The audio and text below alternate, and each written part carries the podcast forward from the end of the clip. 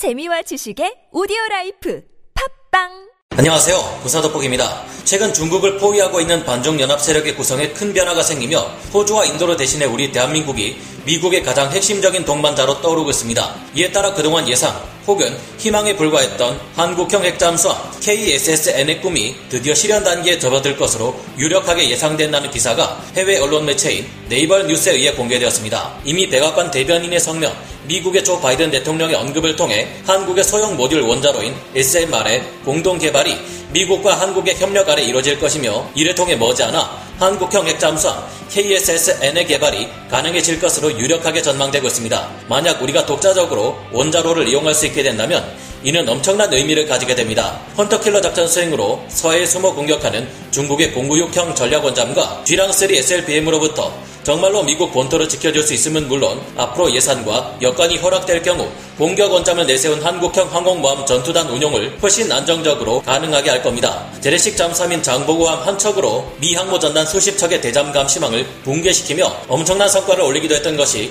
우리 한국 해군인데요. 그동안 많은 림팩 훈련을 통해 가공할 능력을 보여준 우리 해군을 생각해보면 공격 원잠을 우리 해군에서 운용할 경우 정말 많은 역할을 할 수 있을 것이 기대됩니다. 중국의 횡포로부터 해상 교통로를 지키는 항행의 자유작전 수행에 있어 한국의 공격 원잠이 역할을 생각할 수 있다면 우리 군의 위상은 지금과는 차원이 다른 수준으로 올라서게 될 겁니다. 최근 한국은 미국의 가장 강력한 동맹으로 떠오르며 호주, 인도를 대신할 수 있는 가장 핵심적인 대중국 압박 파트너로 떠오르고 있는데요. 어떻게 해서 이 같은 여건이 마련되고 있는지 알아보겠습니다. 전문가는 아니지만 해당 분야의 정보를 조사 정리했습니다. 본의 아니게 틀린 부분이 있을 수 있다는 점 양해해 주시면 감사하겠습니다. 영국 왕립 해군의 공식 신문으로 세계적인 해군 군사 전문지로 손꼽히는 영국의 네이버 뉴스에서는 지난 6월 1일 한국형 핵잠수함 KSSN을 위한 미국과 대한민국의 긍정적인 원자력 기술 협력 신호 US and South Korean Cooperation on Nuclear Technology Positive Sign for KSSN이라는 기사를 게재했습니다. 이 기사를 통해 영국 해군에서는 드디어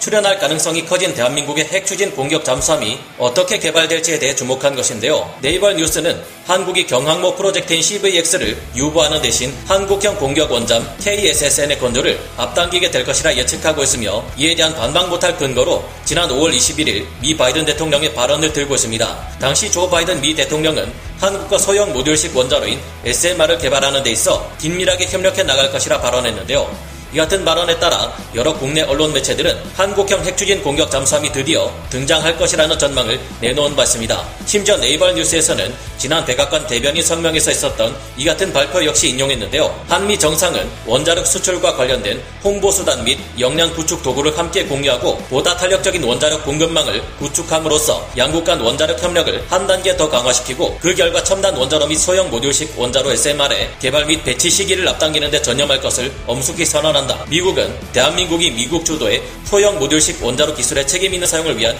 기반 간접 시설, 약칭 FIRST 프로그램에 참여하기로 한 결정을 적극 환영한다라는 의미심장한 발언입니다. Naval News에서는 대한민국의 핵 추진 잠수함 개발 가능성이 단순한 추측 수준을 넘어서고 있다며 또 다른 근거를 제시했는데요. Naval News에서는 대한민국 해군 내부 상황에 정통한 한 익명의 소식통에 따르면 최근 한국형 핵 추진 잠수함 KSSN 인수 가능성과 관련해 기술 브리핑이 주최되었다고 합니다. 여기에는 대한민국 방위사 업청, 대한민국 해군, 대우조선해양 관계자, 핵추진 잠수함과 관련해 전문성을 가지고 있는 외국계 주요 기업 인사 등이 참석했다고 하는데요. 다만 한국이 핵추진 공격 잠수함에 대한 개발을 먼저 진행함에 따라 CVX 경항공모함 개발 프로그램은 이후로 유보될 것이라 네이버 뉴스는 예측했습니다. CVX 항모 프로그램에 투입될 예산을 한국형 핵추진 공격 원자 프로젝트에 먼저 투입할 것이라는 말인데요. 이에 따라 한국은 정말로 미 본토까지도 위협할 수 있는 서해 중국 전략 원잠과 SLBM을 견제할 수 있게 되었습니다. 지난 시간에 말씀드린 것처럼 SLBM SLBM을 막는 근본적인 전략은 공격 원잠으로 이를 조용히 따라다니다가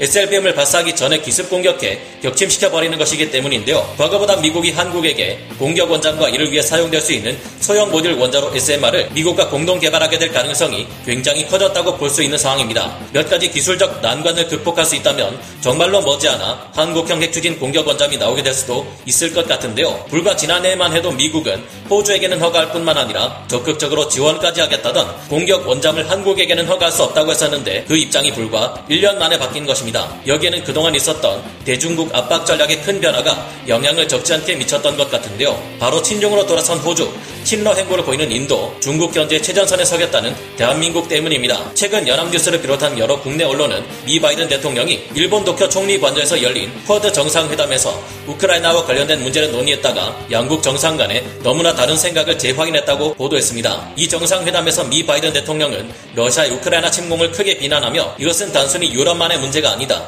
전 세계적인 문제다라고 주장했으며 특히 이와 관련해 인도의 모디 총리에게 인도와 미국이 함께 할 수 있는 것이 많다고 강조했는데요. 쉽게 이야기해 러시아를 견제하는 데 있어 인도 또한 더욱 강경한 태도로 동참해달라는 말이나 다름없는 요구인 셈입니다. 그러나 모디 총리는 역시나 이에 대해 딴청을 피우는 태도를 보였습니다. 인도는 그동안 국방, 석유 공급 등에 있어 우크라이나를 침공한 러시아와 오랜 관계를 맺어왔고 의존도가 상당히 높아 미국이 주도하는 서방의 대러시아 제재 및 규탄에 동참하지 않는 중립적 자세를 보여왔습니다. 심지어 중국이 러시아를 도울 것이라는 예상을 깨고 인도가 서방의 경제 제재를 받는 러시아를 전폭적으로 지원해주기까지 하고 있는데요. 인도는 지난 3월 러시아로부터 최소 20% 할인된 금액 약 30달러나 싼 가격으로 석유를 수입하는 계약을 체결했고 이에 따라 6월까지 총 2,600만 배럴의 석유를 수입하게 됩니다. 더욱 심각한 것은 인도와 러시아가 루피 루블 결제 시스템을 도입했고 이것이 서방의 금융 제재 구멍을 내서 결국 러시아가 우크라이나 침략 전쟁을 지속할 수 있는 힘이 될 수 있다는 점인데요. 미국은 중국을 상대하기 위해 인도 힘을 필요로 하는데 이처럼 인도가 미국과 반대되는 행보를 보이고 있어 난감한 상황입니다. 중국은 지리적으로 미국과 전쟁을 수행하는 데 있어 몇 가지 약점을 가지고 있고 중국과 국경 분쟁을 겪고 있는 인도가 미국을 돕는다면 이는 중국의 치명적인 약점을 찌를 수 있는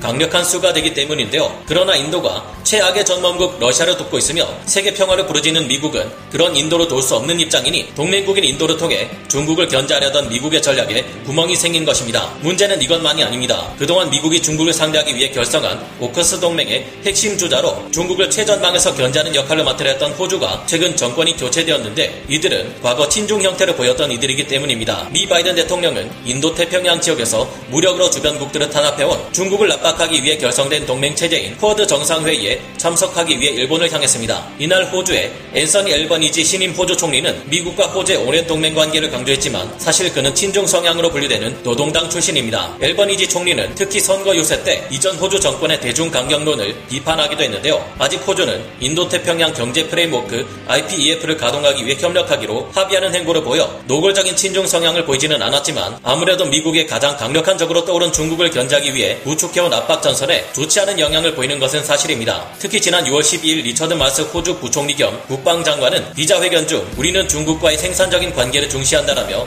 대놓고 친중 성향의 행보를 보여 앞으로 미국의 중국 포위 전략에서 호주가 이탈할 수 있음을 내비쳤습니다. 그러나 중국을 압박하는 거대한 동맹 체제를 형성하는 데 있어 최근 북대서양 조약기구 나토로 대변되는 유럽이 적극적으로 나서기 시작했으며 무엇보다 우리 대한민국이 가장 최전선에 나서겠다는 적극적인 자세를 보이기 시작했습니다. 우리 한국과 일본, 호주, 뉴질랜드는 이번 나토 정상회담에 초청되었고 특히 이번에 우리 한국은 미국이 주도하는 인도 태평양 전략에 있어 나토와 전략적 협력 관계를 맺고 주도적인 역할을 하 겠다고 천명했습니다. 이는 중국을 견제해야 하는 미국에게 있어서 무엇보다도 반가운 일입니다. 중국은 지리적으로 가장 가까이 있는 서방 측 국가인 우리 대한민국이 중국을 견제하는데 동참하는 것을 최악의 시나리오로 상정하고 있는데요. 그도 그럴 것이 대한민국에서는 당장 중국의 수도 베이징을 향해 유사시 엄청난 양의 미사일 공격을 갈수 있으며 특히 서해에서 공격 원잠을 운용할 경우 미 본토를 향해 발사되는 쥐랑3와 같은 사정거리 12,000km 이상의 핵 SLBM을 막을 수 있는 유일한 국가이기 때문입니다. 그런데 며칠 전 말씀드린 이 시나리오가